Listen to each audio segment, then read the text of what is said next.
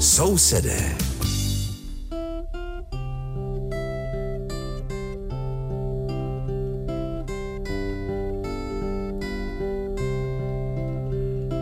Liebe Hörerinnen und Hörer, Sie hören die Sendung Nachbarn, die den Deutschen in Tschechien gewidmet ist. Aus dem Rundfunkstudio in Karlsbad begrüßt Sie der Moller Richard und aus dem Studio in Aussig an der Elbe Veronika Kindlova.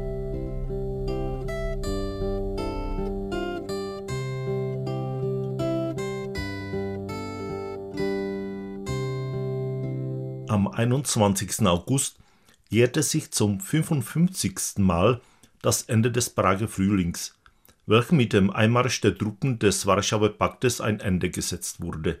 Aus Anlass dieses Jahrestages wurden zahlreiche Konferenzen veranstaltet, die die damalige Epoche aus der Sicht der Historiker, Soziologen, zu der Zeit aktiver Journalisten, Schriftsteller usw. So erläuterten.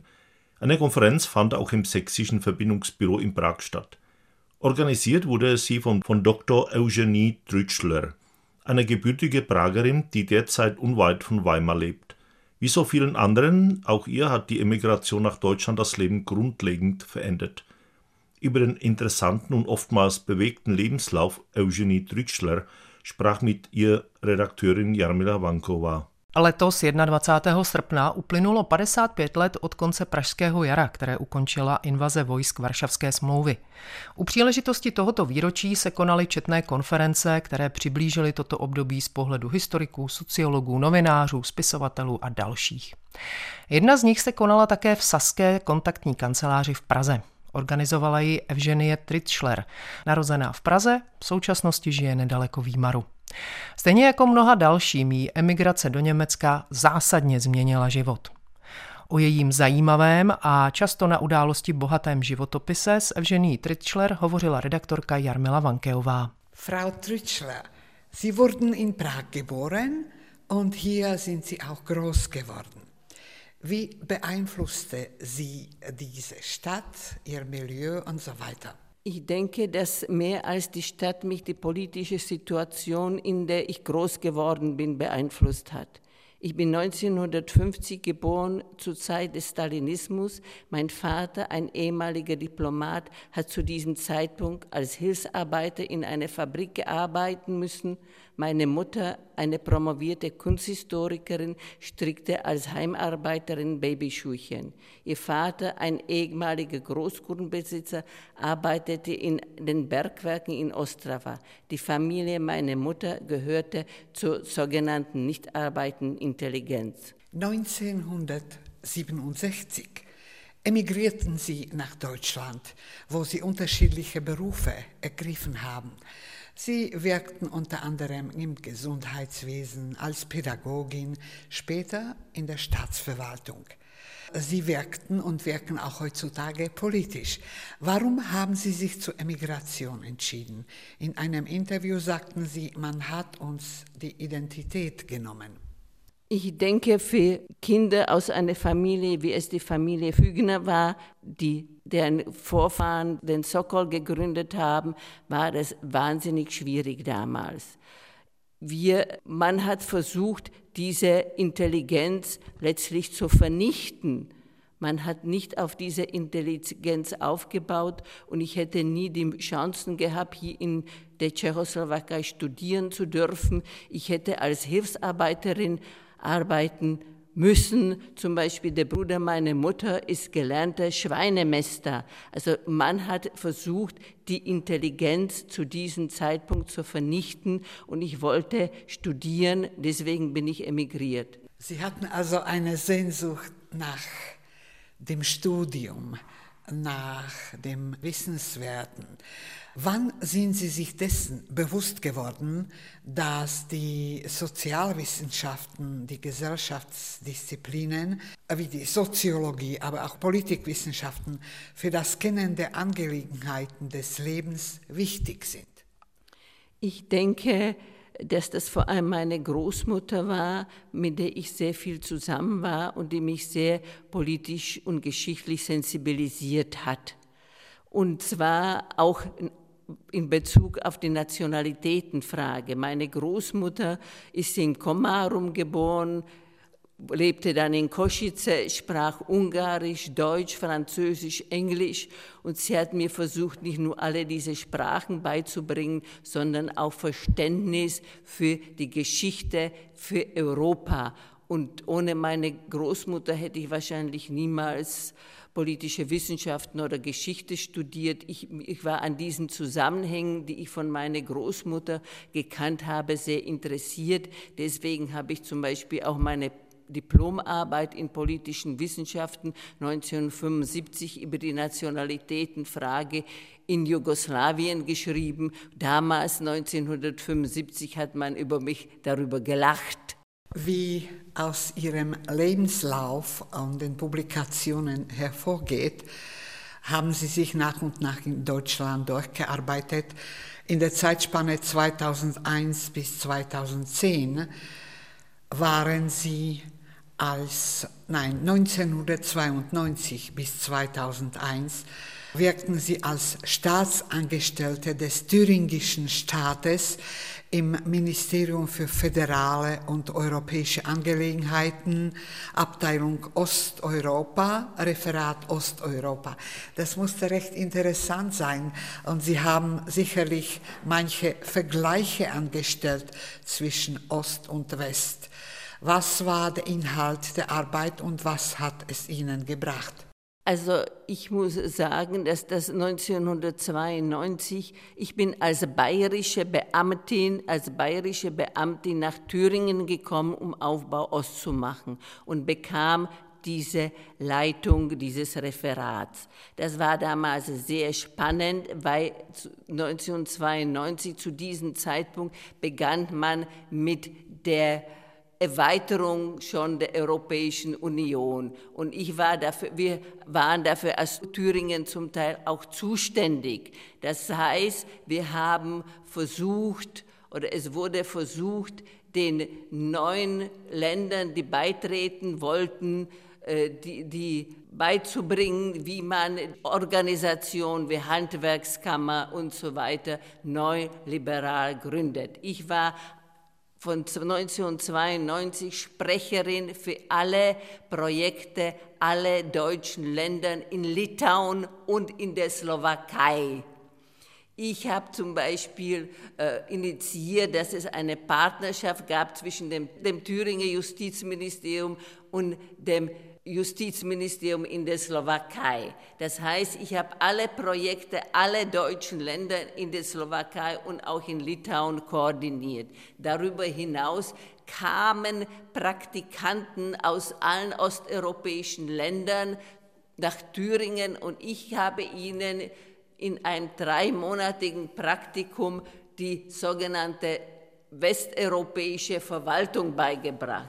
Dazu muss ich ein Beispiel geben. Mein erster Praktikant war Boguslav Viatik.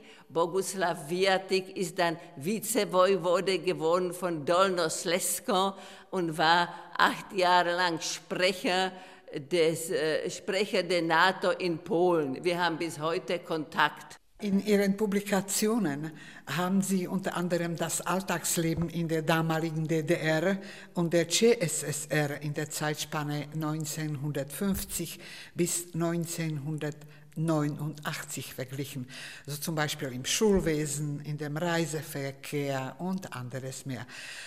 Was war besonders auffallend? Zu welchen Resultaten sind Sie gekommen?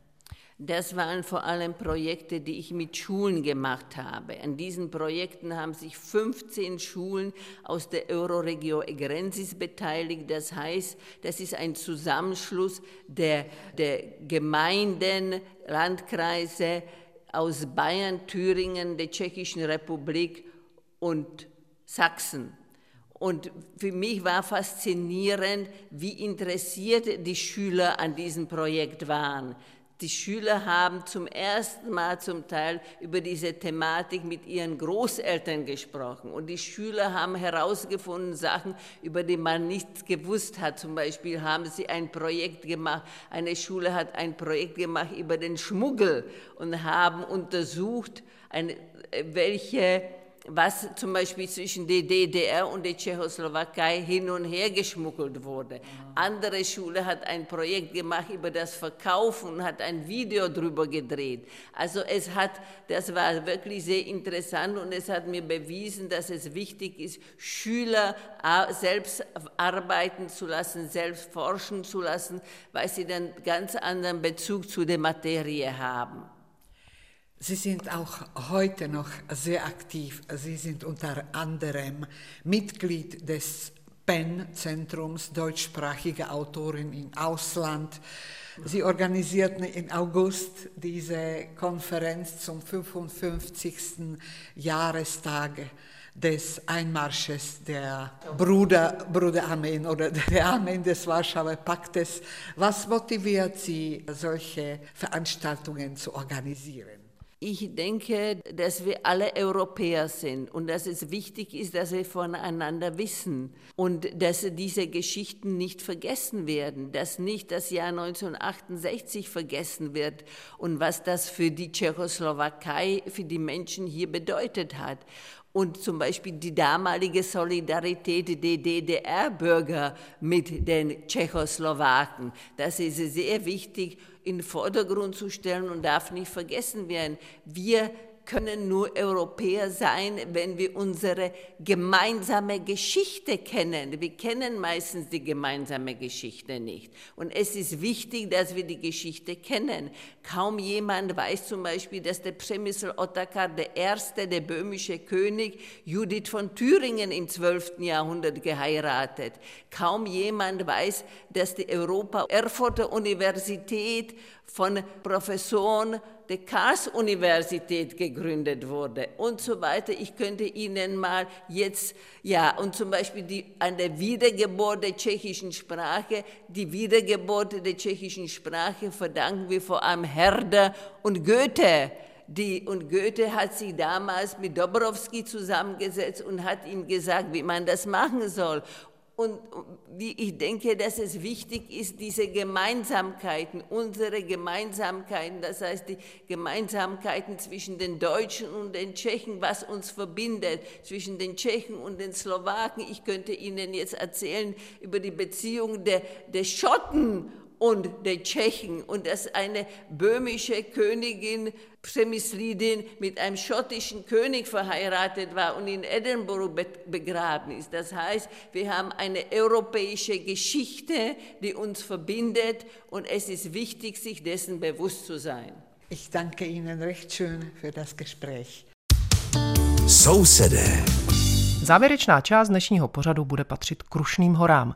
V poslední době se na jejich hřebenech na česko-německé hranici obnovují původní rašeliniště. Ta byla v minulosti vysoušena kvůli pěstování smrků. Jak se ale ukázalo, rašeliniště jsou zásadní pro dobré fungování ekosystému Krušných hor. K obnově rašelinišť dochází i nedaleko Johann Georgenstadtu v lokalitě Butovékmor nedaleko hranic. Podívat se tam byla Manja Kraus z naší partnerské stanice MDR1. Nur einen Steinwurf vom berühmten Kammweg, im Winter die Kammloipe entfernt, biegen wir auf einen Holzpfad. Der führt uns tiefer ins Moor. Links und rechts wird der Wald immer lichter, zwischendrin immer kleine Schlammpfützen. In einer großen Pfütze treffe ich auf die ersten Freiwilligen. Während die Männer immer wieder Schubkarren voller Hackschnitzel und Sägespäne in die Pfütze schütten, treten Sophie und Ola diese kräftig mit ein. Ja, also der Fuß bleibt immer drin hängen und dann muss man immer so ein bisschen nach vorne gehen und mit der Ferse zuerst raus, dann geht es am einfachsten. Ja, ist schon anstrengend, aber fühlt sich total gut an, so am Abend, wenn man wenn dann alles wehtut und man irgendwie glücklich ist, körperlich gearbeitet zu haben. Das Ziel ist ja, dass diese Mischung aus Sägemehl und Hackschnitzel den Torf nachahmen soll, dass das Wasser im Graben gesammelt wird und abläuft, sondern einfach durch den Graben wieder auf die andere Fläche fließen kann. Erklärt Urla Ivenda, Mitarbeiterin vom Bergwaldprojekt. Mehrere hundert Meter ist der Wassergraben lang und an verschiedenen Stellen werden stampfend diese Holzschnitzeldämme eingebaut. Also wir sind jetzt hier an diesem Graben, der ist ja insgesamt über 160 Meter lang und wir wollen insgesamt zehn Stauwerke entweder sanieren oder neu da reinsetzen. Die Freiwilligen geben für diese Naturschutzarbeit einen Teil ihres Urlaubs. Auch Rudi aus Inzell in Oberbayern. Klimakrise ist ja kein sächsisches oder bayerisches Problem, sondern es ist ein weltweites Problem. Clemens Weißer, der Leiter des Staatswaldes, freut sich über die vielen fleißigen Hände. Die ganz konkret helfen, das Klima, den Erzgebirgswald zu schützen. Das war aus unserer Sendung alles. Einen schönen Freitagabend und nächste Woche. Und auf Wiederhören freuen sich Richard Schulko und Veronika Kindlova. A to bylo z dnešního vydání Sousedů všechno. Pěkný páteční večer přeje a příští týden naslyšenou se těší Richard Šulko a Veronika Kindlová.